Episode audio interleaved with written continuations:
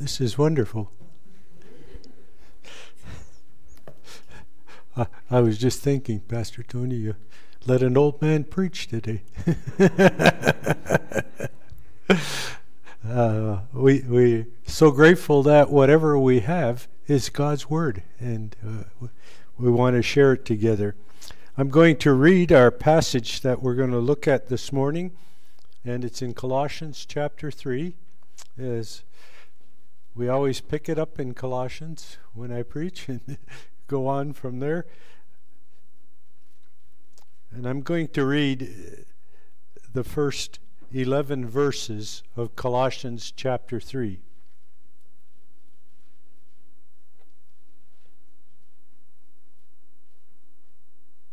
Colossians chapter 3, beginning at verse 1.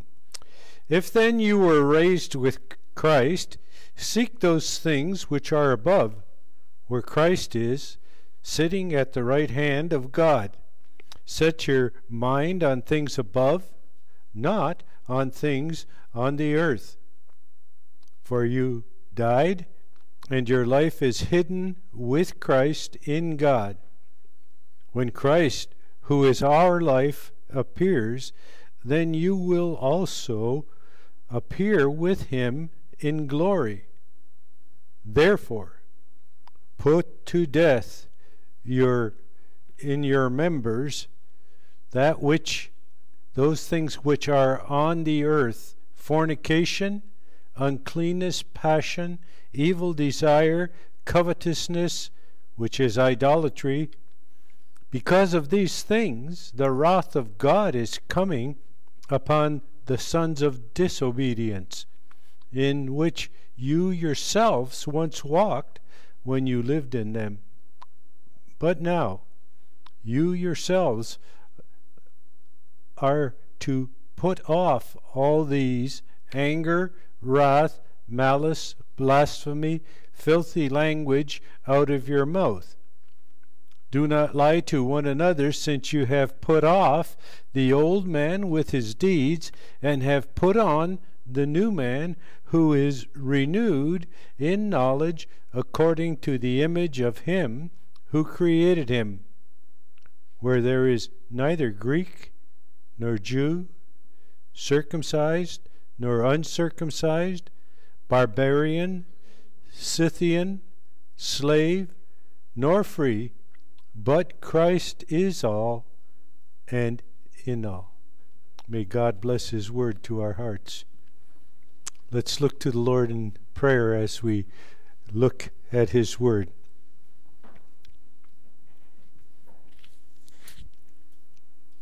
God the Spirit, we thank you that you are the great teacher. And we're reminded over and over again in the book of Revelations that it says, He that hath ears to hear what the Spirit says to the churches. And I just pray this morning that the Spirit of God may guide us as we study together. Christ promised that when you came, you would glorify Him. And Father, I pray that, uh, God the Spirit, I pray that you will glorify Jesus Christ through your word this morning. May He be lifted up, and as we see His majesty and glory, may we see the glory of God in His face. Thank you for this day, for this word. And I pray that the words of my lips and the meditations of our hearts together may be acceptable in your sight, O Lord, our strength and our Redeemer. And we ask this to your glory in Jesus' name. Amen.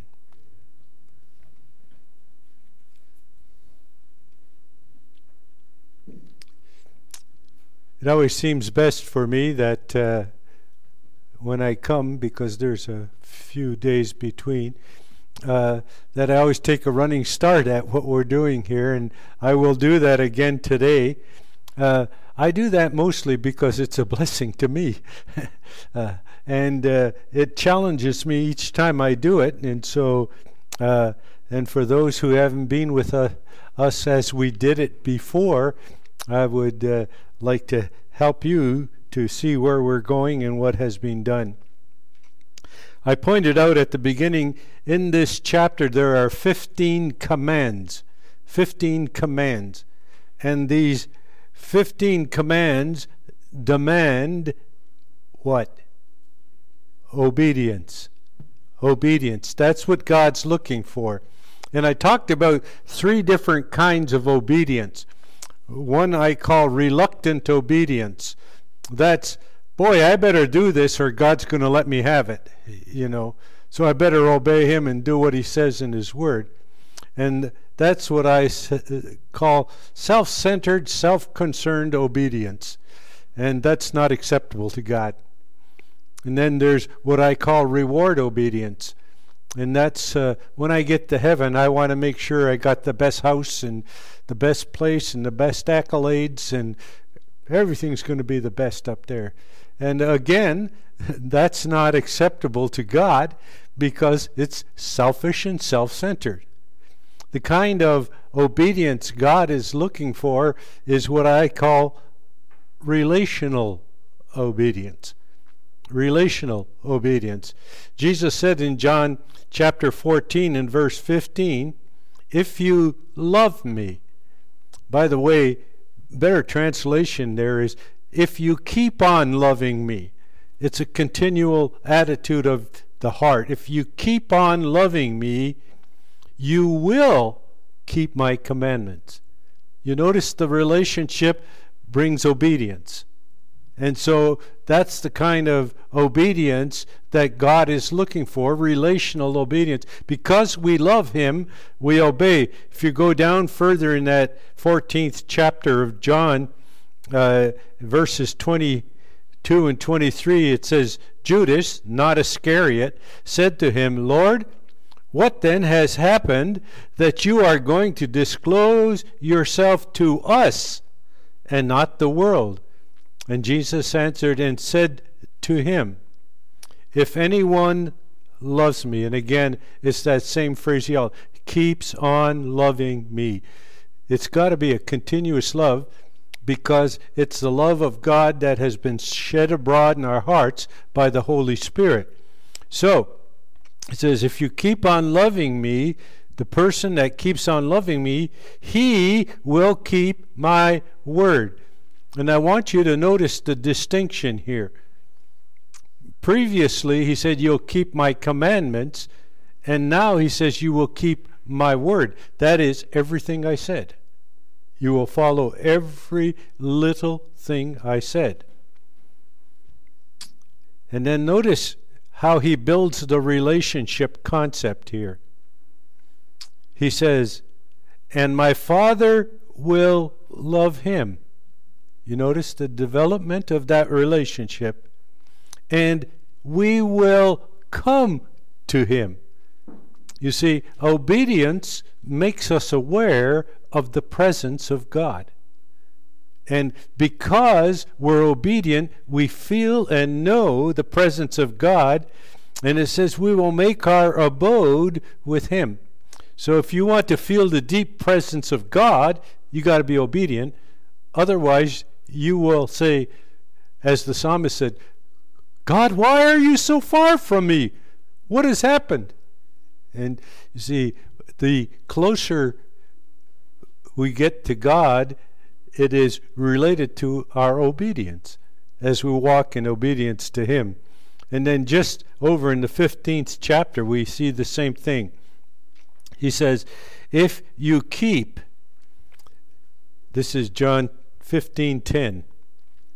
John 15:10.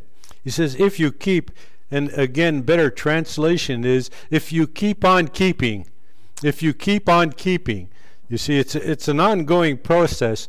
Jesus uh, the scriptures, I should say, and Paul says, He that endures unto the end shall be saved. So we got to keep on keeping on. You see, my commandments, you will abide in my love. In other words, you see that relationship development? If, if you're obedient, then you will live in the love of Christ. That's how it happens. You have to be obedient to live in the love of Christ. And then he says, and, and this is this is striking. He says, You will abide my love in the same manner as I have kept my Father's commandments. Now, it's very interesting because in the original it has the idea of I kept the, the commandments that were mine, that were of my Father, that were His, which He gave to me.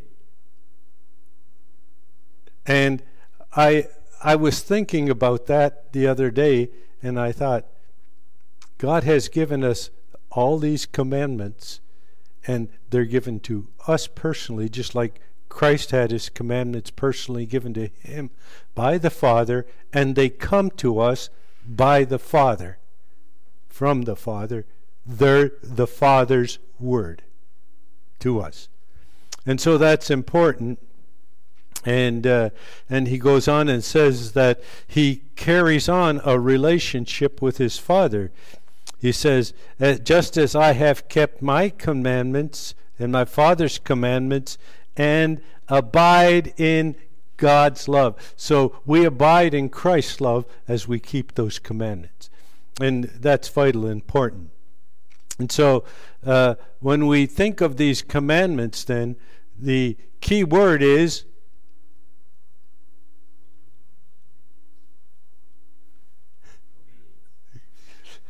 one person listened. okay, uh, uh, we we have to be obedient. Obedient is vital and important in our life. Then we started looking at the commandments. The first commandment we find in verse one.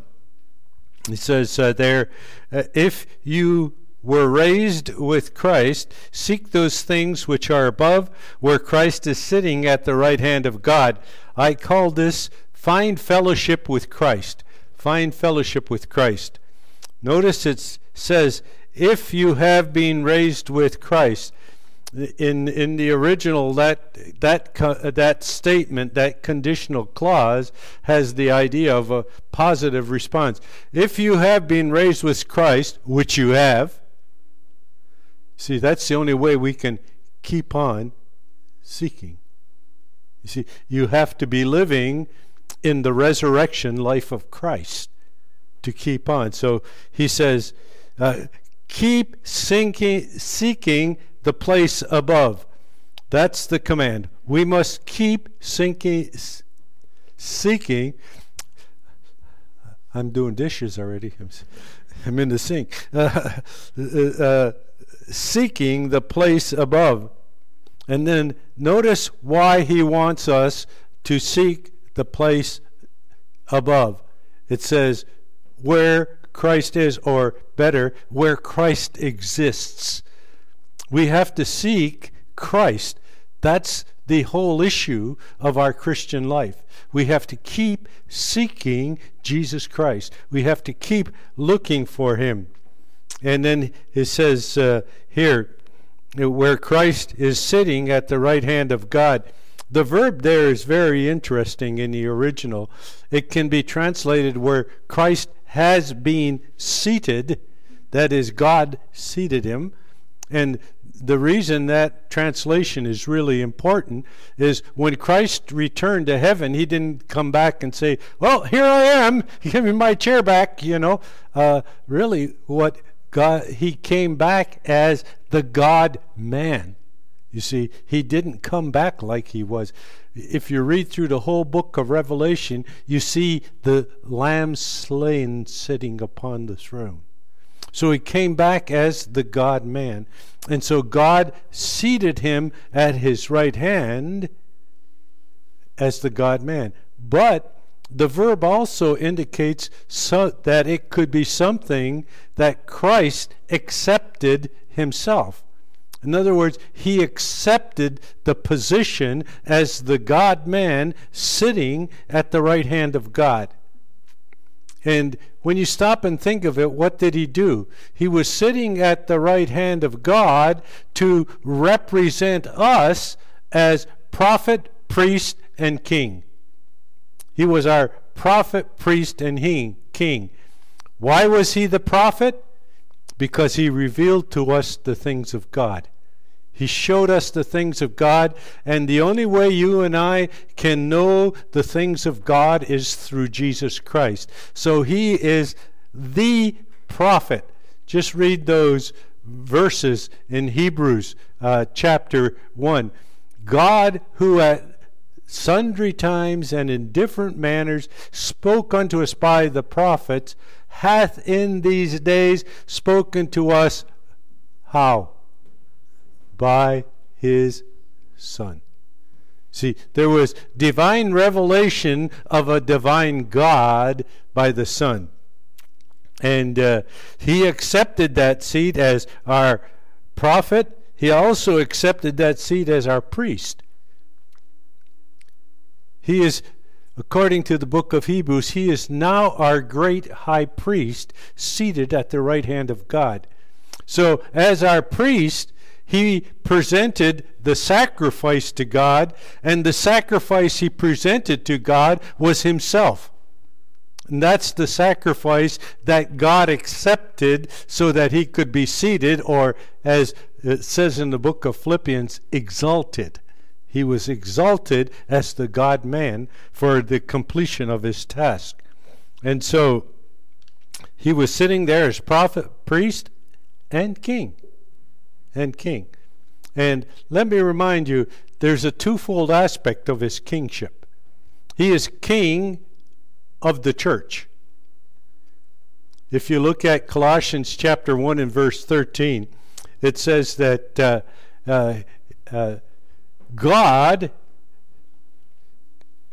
took us out from under the authority of darkness and transferred us into the kingdom of his son. So we're in a kingdom, and who's the king of the kingdom? The son. The son. He's the king of the kingdom. So he's the king of the church. He's the head of the church. He's the bo- ruler of the body. He's the brains that operates the church. Excuse the expression but that's really true. Every every bit of knowledge comes through him. So he's as king, but he is also seated as King of Kings and Lord of Lords. And some people say, "Ooh, now just a minute. There's a problem with that. Look at the mess this world's in." Look at the situation we find ourselves in. How can he really be King of Kings and Lord of Lords? It's interesting if you turn to Hebrews chapter 2, Hebrews chapter 2 and verse 8. And he, he begins with a quote from the Old Testament. He says, You have put all things in subjection under his feet. Then it goes on and says, For subjecting all things to him, he left nothing. Did you get that word? Nothing that is not subject to him. Everything today is subject to the kingship of Lord the Lord Jesus Christ. He is still and always will be King of kings and Lord of lords. And he says, but now, and uh, this is a very interesting. The word but can be translated uh, there to the contrary, and the word now is what is known as an emphatic pronoun. But right now, it says, but right now, we do not yet see things subjected to him. We don't see it yet. We don't see it yet. But if you turn over to 1 Corinthians chapter 15, verses 25 through 28. 1 Corinthians 15, 25 through 28. Pastor Tony, in a little while, is going to give us a good exposition of this, but uh, these these verses, it says in in verse 25, it says, "For he must reign." Uh, actually, you can translate it is necessary for him to continue ruling or being king. it is necessary. He is going on. And the word until in the original is a, is a neat word because it means continually until. Continually until. So he's emphasizing uh, as it were almost double emphasizing he is he is going to be ruling continually and he until continually he has finished what he's doing.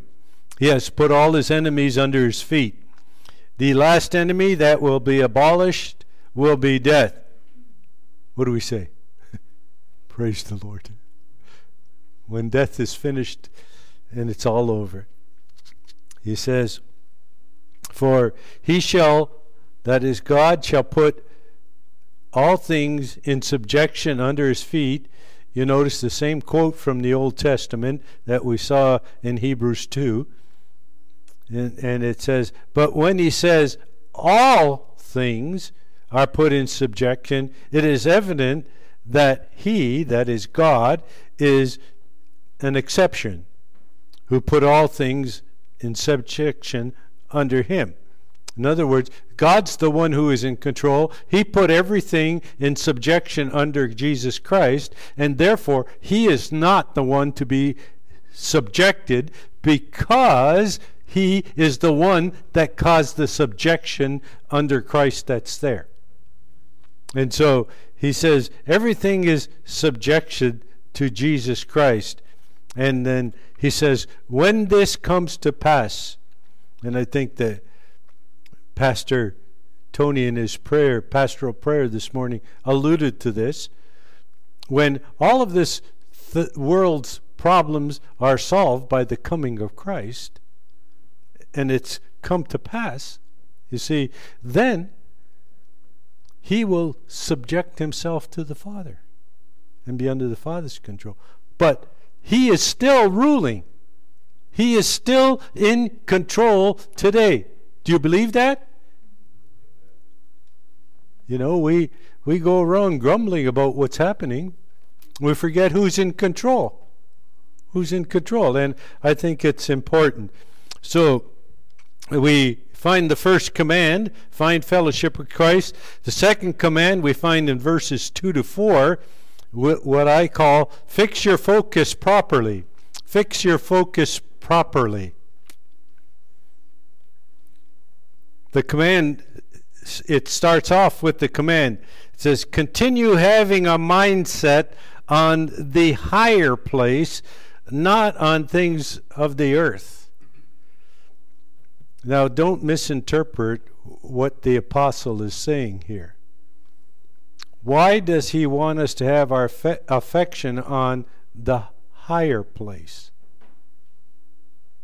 he's already told us hasn't he because that's where Christ is sitting.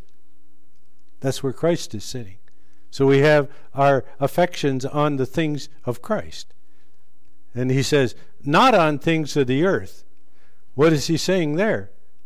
What is he saying there? Is he saying, uh, don't worry about working and making a paycheck, just lay around and God's going to take care of you? No, no, no, no, no. no.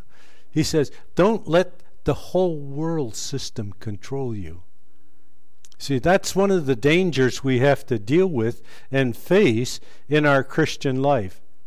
Jesus prayed in that beautiful 17th chapter of John.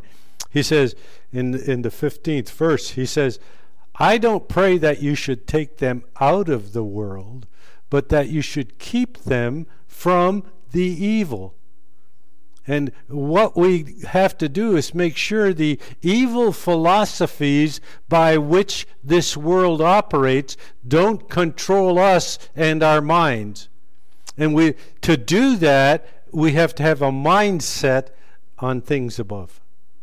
We have to have a mindset on things above. So, what should motivate us then? Well, he tells us here first, because we've died because we've died. You see, he told us first that we're alive, now he says you died. You see, you get that from Romans 6. The Apostle Paul says in Romans 6 11, he says, Consider yourself to be dead indeed unto sin. That's the whole philosophies of the world. And alive unto God through Jesus Christ our Lord. So this this is the great thing we have, you see. We're, we're, we're dead and alive at the same time. And we live a dead and alive life. We're dead to the world and sin. We're alive to God through Jesus Christ our Lord. And the second thing he sa- says why that should motivate us is because of our union with Christ and therefore our union with God. If I am united with Christ, then I should be motivated to look towards heaven. Notice what it says there. Also, the life of yours has been and continues to be concealed with Christ in the sphere of God. So we're, we're, we're, we're all hidden together in Christ.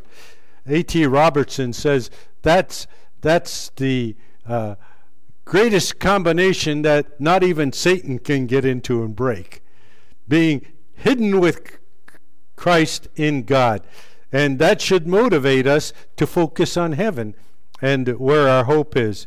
And then the third third motivation that's here is our future hope. Our future hope.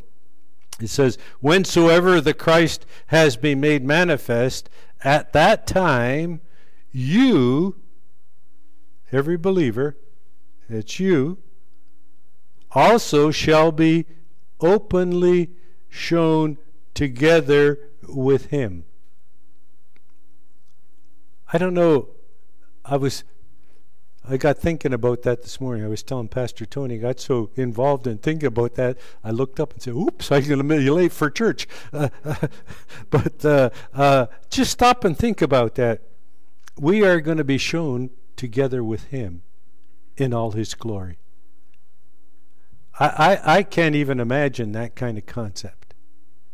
But it's one of the most wonderful things we are going we are so bound together with Jesus Christ that someday we're going to be shown together with him in all his glory and we're going to have all his glory that righteousness that we're moving to will be complete when we shall see him we shall become like him for we shall see him as he is isn't that wonderful the great the great hope that lies before us and so uh, the question is then how do i accomplish this mindset? How do I accomplish this? My, how do I keep thinking about things in heaven and not worrying about, hmm, I wonder if I got enough money in my savings account and uh, I wonder if this car's going to keep going. Maybe I should get a new one, you know. Uh, how, how, do, how do I have the right focus, you see? Well, the answer is found in 1 John chapter 5 in verses 4 and 5. 1 John chapter 4 5 excuse me in verse 4 1 John chapter 5 and verse 4 says whatsoever or whatever is born of God probably a better translation there is whoever is born of God overcomes the world. So, how do we overcome the world? He said, This is the victory that overcomes the world. Then he just says, It's our faith. It's our faith. What we believe. That's how we overcome the world, by what we believe. Now, let me remind you quickly here that what our faith is not something that we drum up and work, but it is a gift of God, not out of ourselves, lest anybody should boast. So it's it's a divine gift that God has given to us when he brought us into the family of God. So he says that faith that belongs to us now that came from God, he says that's what's going to give us victory over the world. And what is what is the content of this faith that gives us the victory? If you read verse 5, he tells us, Who is the one who overcomes the world? But he who believes, that is, this is what his faith and convictions are, is that Jesus is the Son of God. In other words, you can't have victory over the world unless you believe in the deity of Christ. It's impossible. It's impossible. And that's what John's saying. So, we have the faith that was given to us, and it's the faith that we understand who Jesus Christ is, why he did what he did, and what he did, and how it affects us. And it all means something because we know who he is. You see? And so he says, uh, uh, uh, that's how we overcome the world. So have a mindset. Have a mindset on things above, not on things of the world. Don't let the world and the world system control you. And then the third command I called flee former sins. Flee former sins. And actually, th- in here, uh, this is what it goes from verses 5 through 7. But I want you to notice how it starts. And I think this is important. Notice verse 5. We're back in Colossians now, chapter 3. It says, Therefore. What's the therefore, therefore?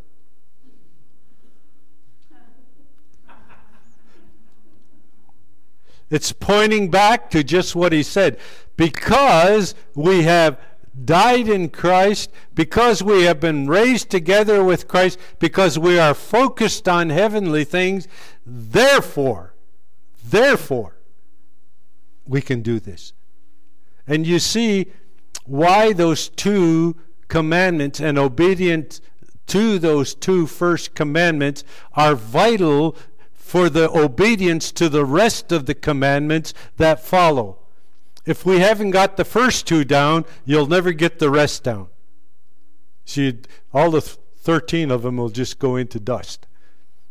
Because it's all pointing back to the relational relationship. So, and we went through all of these things. And uh, uh, if you look at verse 6, it says, Because the for because of these things, or because of these things, the wrath of God will come upon the sons of who? All the Christians, right? No, the sons of disobedience. We're, we're sons of obedience, and they're sons of disobedience. And and the two are compared. So he says all i'm telling you is what you were before and you were disobedient and you didn't listen to god you didn't care and everybody who does that and continues to do that until they die what's waiting for them? The wrath of god. The wrath of god.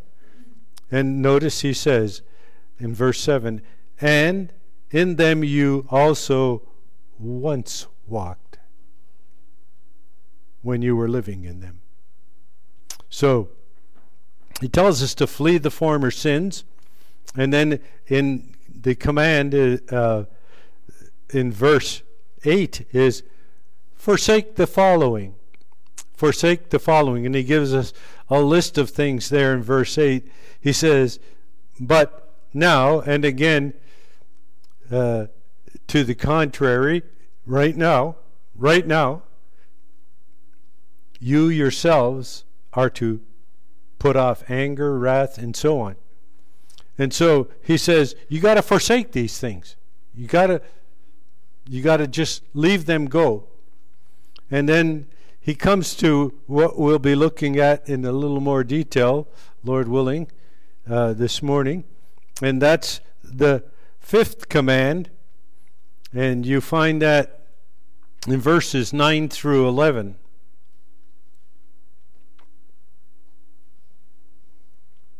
I've called this Free Yourself from a Foul Tongue. Free yourself from a foul tongue. You'll see why uh, I uh, have this. Let me just read those verses again. Do not lie one to another, since you have put off the old man with his deeds, and have put on the new man who is renewed in knowledge according to the image of him who created him, wherein there is neither Greek nor Jew, circumcised nor uncircumcised, barbarian, Scythian, slave or free, but to the contrary, Christ is all and in all. Now we'll get to that in a minute, but that's that's an important statement that he wraps it up with. Now, if you look at the beginning of that verse where it says to, the command is do not lie to one another, I think uh, our automatic uh, um, connection to this is that we he is just following on and carrying on what he has said in verses 5 through 8. But let me let me point back to you because the context here is important. He said all the things he says in verses 5 through 8 are things that are characteristics of the sons of disobedience. But notice who he's talking to in verse 9. And again, Pastor Tony mentioned it in his prayer this morning. The one another's, the one another's. How we relate to one another as believers. That's what he's talking about here. How we relate to one another as believers. And I think it's important for us to understand that. Uh, the the ninth commandment deals with our one another relationships. And uh, uh, that is believers, how we relate to believers, one to another. He says, and our command is do not speak falsely or deceitfully, or you could translate it, uh, do not have the habit of lying toward one another No, Christians don't do that, do they? I won't answer that question. I'll let you. He says, don't get into that habit. Now, let me just state what he says here because there are three things he states. Instead of stating them negatively like he has, I'll state them positively. The first thing is speak truth. Speak truth. The second thing is change your habits. Change your habits. In other words, regarding false communication, change your habits. And the third thing here is respect the unity of the body. Respect the unity of the body, the one another's, your re- relationship to one another. Respect the unity of the body. So, he, he begins and he gives us the reasons why this is possible. He gives us the reasons why this is possible and why it can happen in our lives as believers. He first tells us about the transfer. That is the transfer that has taken place. And he first talks about the transfer being a rejecting of the old. The rejecting of the old. Notice it says, having already stripped off, or you could translate that, divested yourself of. And by the way, that strip off is, is a term that Paul uses often, and it, it, it relates to taking dirty clothes off. So you stripped off your dirty clothes. You see? That's what he's saying. You stripped off your dirty clothes. And notice, I want you to notice, it's something that has happened already. It happened at salvation. The dirty clothes were stripped off. They were stripped off. Or as it as it really translated, it, he stripped off the old ancient man of long ago. Are you still still living in the old ancient man of long ago? It's been stripped off. You shouldn't be living there. That's what he's saying.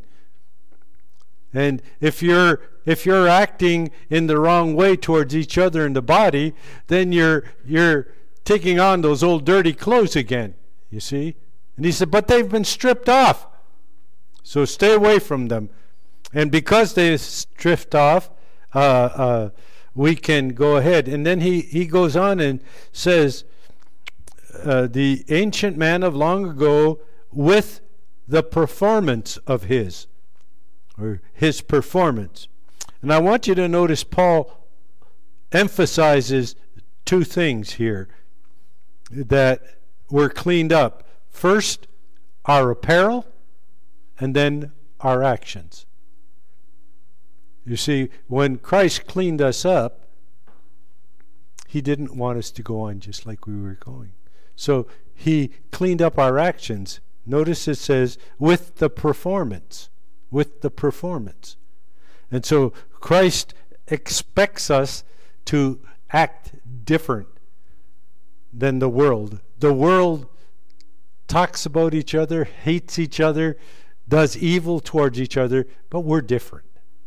We're different. That old apparel has been taken off. It's been thrown in the garbage. It's been burned into fire, and it, it's done with. It's done with. Now, he's talking about that who we were and what we did. And that was changed by God. And let me just remind you again. He says it already has happened. When you, if you're a believer here today, and you believe in Jesus Christ, the old garments have been stripped off. They have been stripped off. And they are gone. Paul says in 2 Corinthians chapter 5 in verse 17 he says, Therefore, if any man be in Christ, and by the way, this conditional clause here has the idea if any man be in Christ, then what follows will be true of him. But if he isn't in Christ, then what follows won't be true of him. So he says, If any man be in Christ, he is a new creature or better creation. Old things that is, the things you possessed in the past. By the way, that's the term that's used here is a very interesting term. It's the term from which we get our English word archaic. The archaic things have been taken away, the old things, you know, things that were of the past, the archaic things that you don't want uh, uh, with you anymore. And he says, uh, uh, uh they have or they have passed away. Behold, all things, and and the verb tense in the original has the idea of all things are becoming new. You know, God didn't kind of save us and then zap us and make us perfect down here. I can guarantee you that just by living with myself.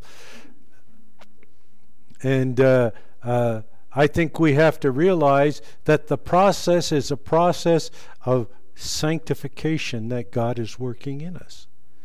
So he says, uh, we're, uh, we reject all the old. We, we push it away, we forget it because it has been taken away in salvation. And then the second thing he talks us talks to us about in this transfer is what I call receiving the new. Receiving new. You got rid of the old, you got to get something new. And so he says, also have put on. And I, I want you to see again that this is a completed action. It is something that is done. We have put on what?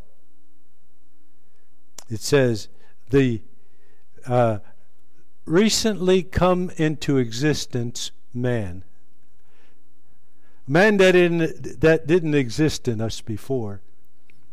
You see, we we didn't have it, we didn't know it, and we were given it. In Ephesians chapter 4, and by the way, this new man is really Christ and his righteousness. That's that's what God has put upon us. Christ and his righteousness. In Ephesians chapter 4 verses 23 and 24 it says be renewed. And by the way, that verse, that word, uh, be renewed, has the implication that you better be involved in it. God God's not going to zap you from heaven and make you, but you got to work. That's why Paul says, Work out your own salvation with fear and trembling, because it is God who's working in you both to give you the desire and the ability to accomplish his good pleasure. And so, so he says, uh, uh, uh, Be renewed in the spirit of your mind. And uh, again, that goes back to that second command. You see that? Have a mindset. Have a mindset. Have the right mindset.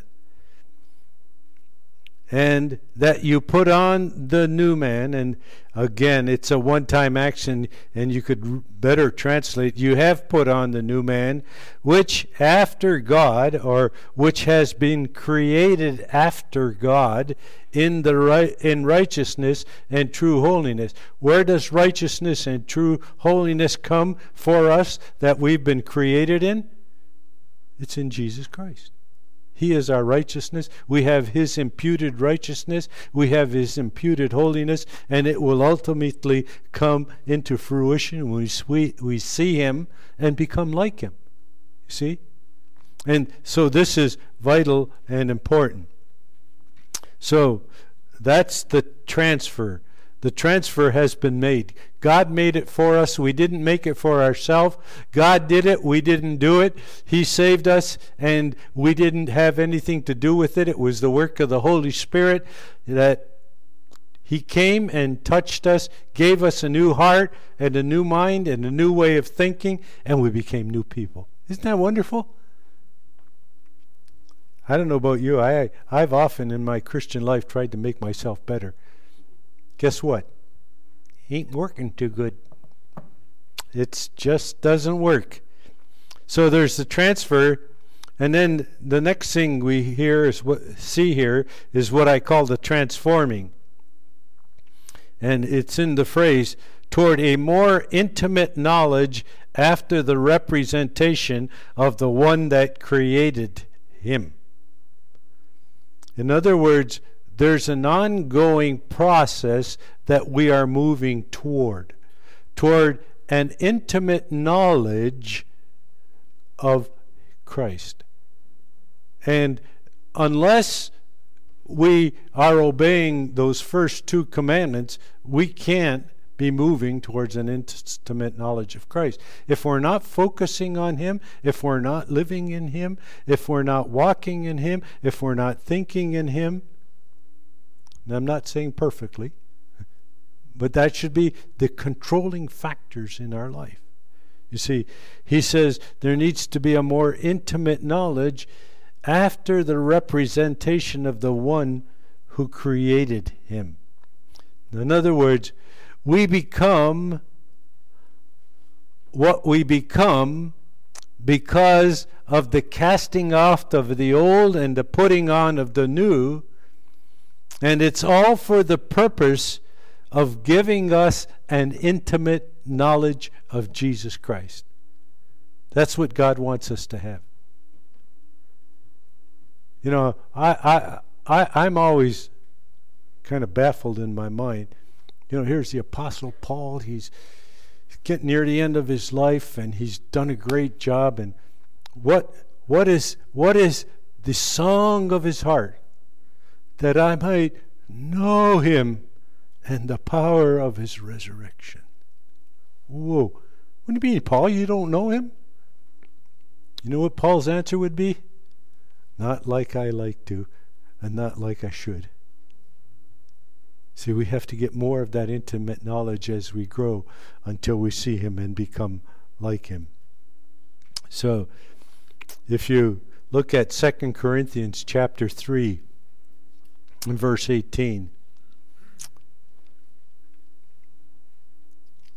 He, begins with the word but there, and he's talking, and again, it's to the contrary of those that he's been talking about who have a veil over their face and can't see the truth and can't understand the truth. He said, to the contrary, we all, you notice that, that those two words, we all, we is making it exclusive to the people of God, and all is inclusive because it, it means all the people of God.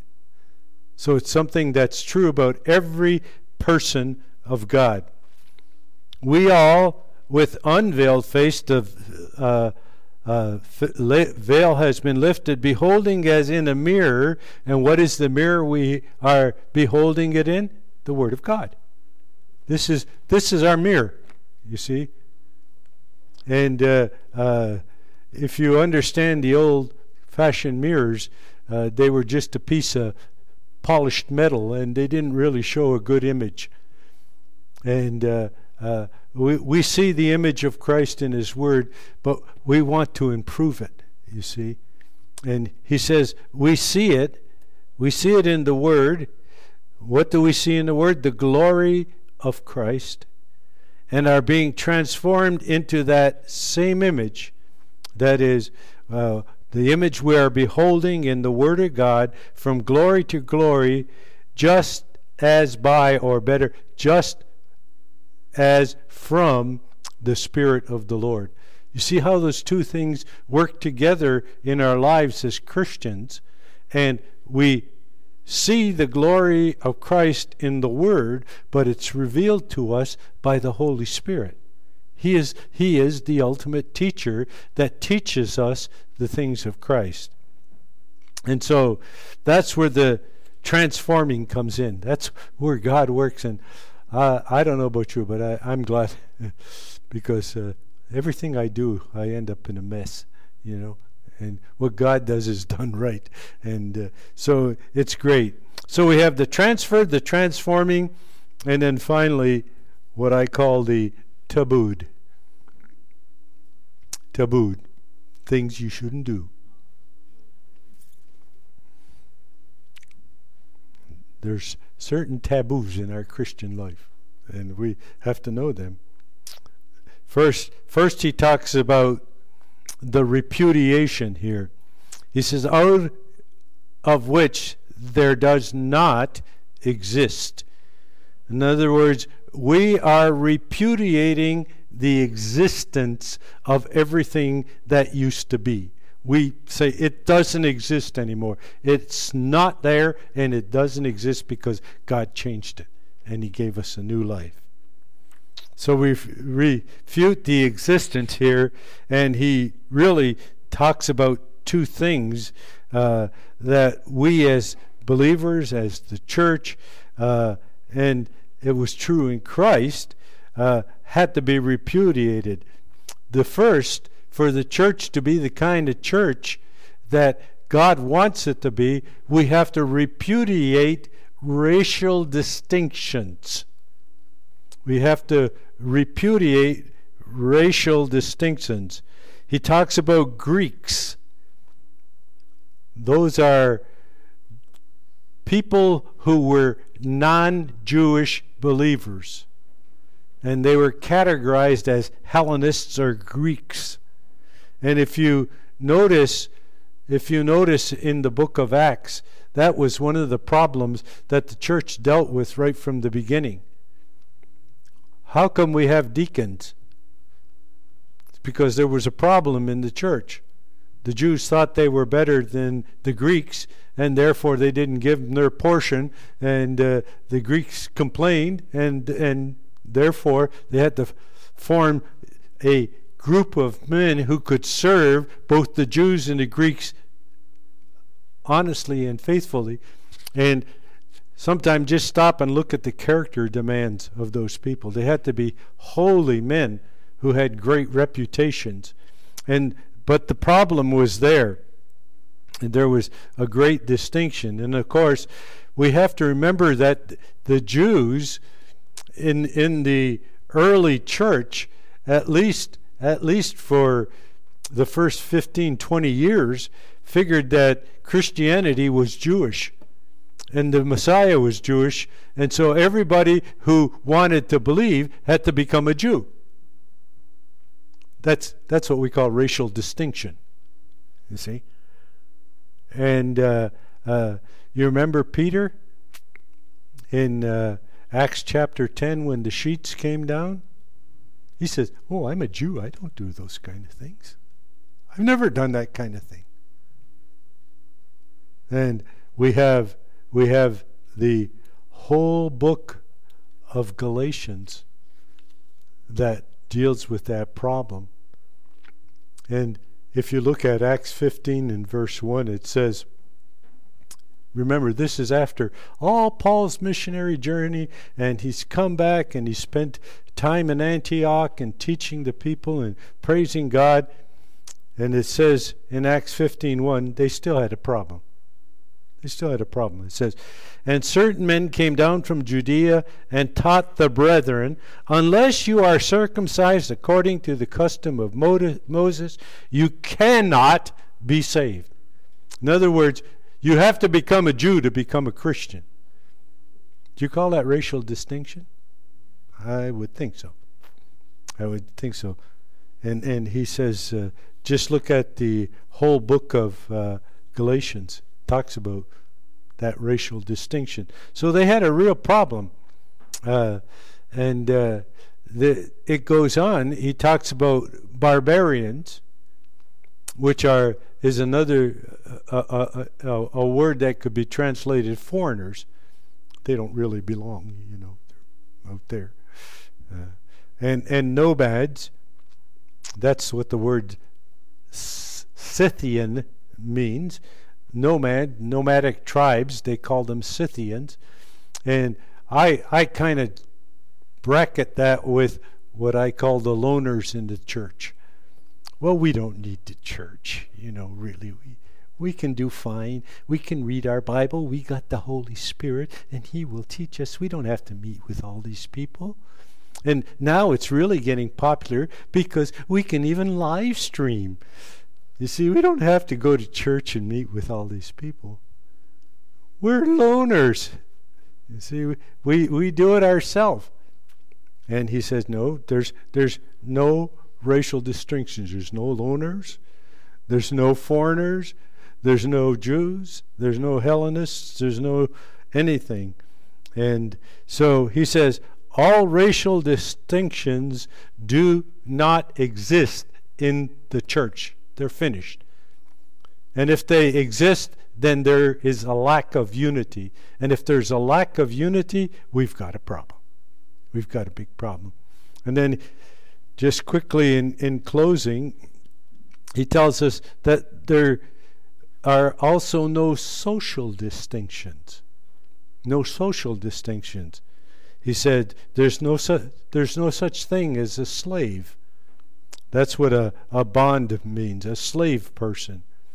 There's no social distinctions, and the free means those that are unfettered can do their own thing. Everybody, everybody in the church is on the same social platform. And uh, uh, if you don't think they have a problem with that in the early church, all you have to do is read the book of James. he makes it very clear. What do you say? Well, when the rich man comes in, let's find the best seat, you know. And, and when the poor guy comes in, sit on the floor there, okay? You know, um, and and that's what James is talking about. And if you look at the church, that kind of thing went on, and it, it was really predominant in the 16, 17, 18s, and early 1900s, but especially before that. You remember what they used to do? The rich people used to buy the pew and put a gate on so nobody could sit in their seat. That's social distinction. He said, that doesn't exist in the church. That doesn't exist. It's wiped out. And he gives us two reasons why. He gives us two reasons why. And quickly I'll close with these two reasons. First, because of Christ's personal fullness. Christ's personal fullness. He says, Christ the all. Everything. Christ is everything in the body of Christ. And therefore, distinctions of any kind cannot exist. They have to be wiped out. Because Christ is the center of everything. He is the fullness of the church. He is the center of everything. And then the uh, second thing he talks about here is Christ's personal presence. Christ's personal presence. He says, He is in all. Let me ask you a question. Can I say I'm better than you are? Well, I can say it. I can say it. But if you have Christ in you and I have Christ in me, how can I be better than you are?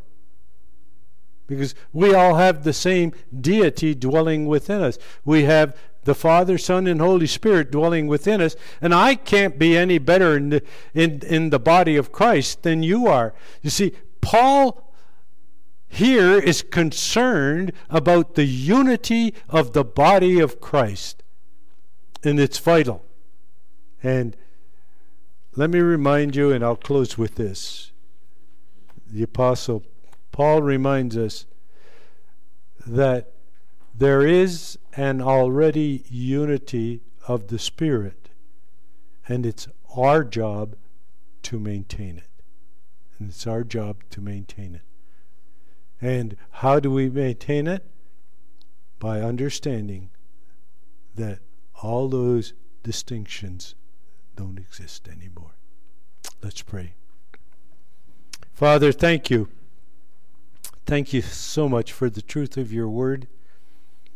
I pray that you will take what truth I communicated and use it for the building up of the body of Christ. And what was wrong, I pray you'll erase it.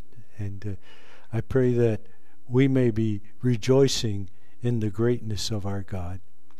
Thank you, Father, for allowing us to be together and worshiping our God and making a family of Bowmanville Baptist Church. We just thank you for that. In Jesus' name, amen.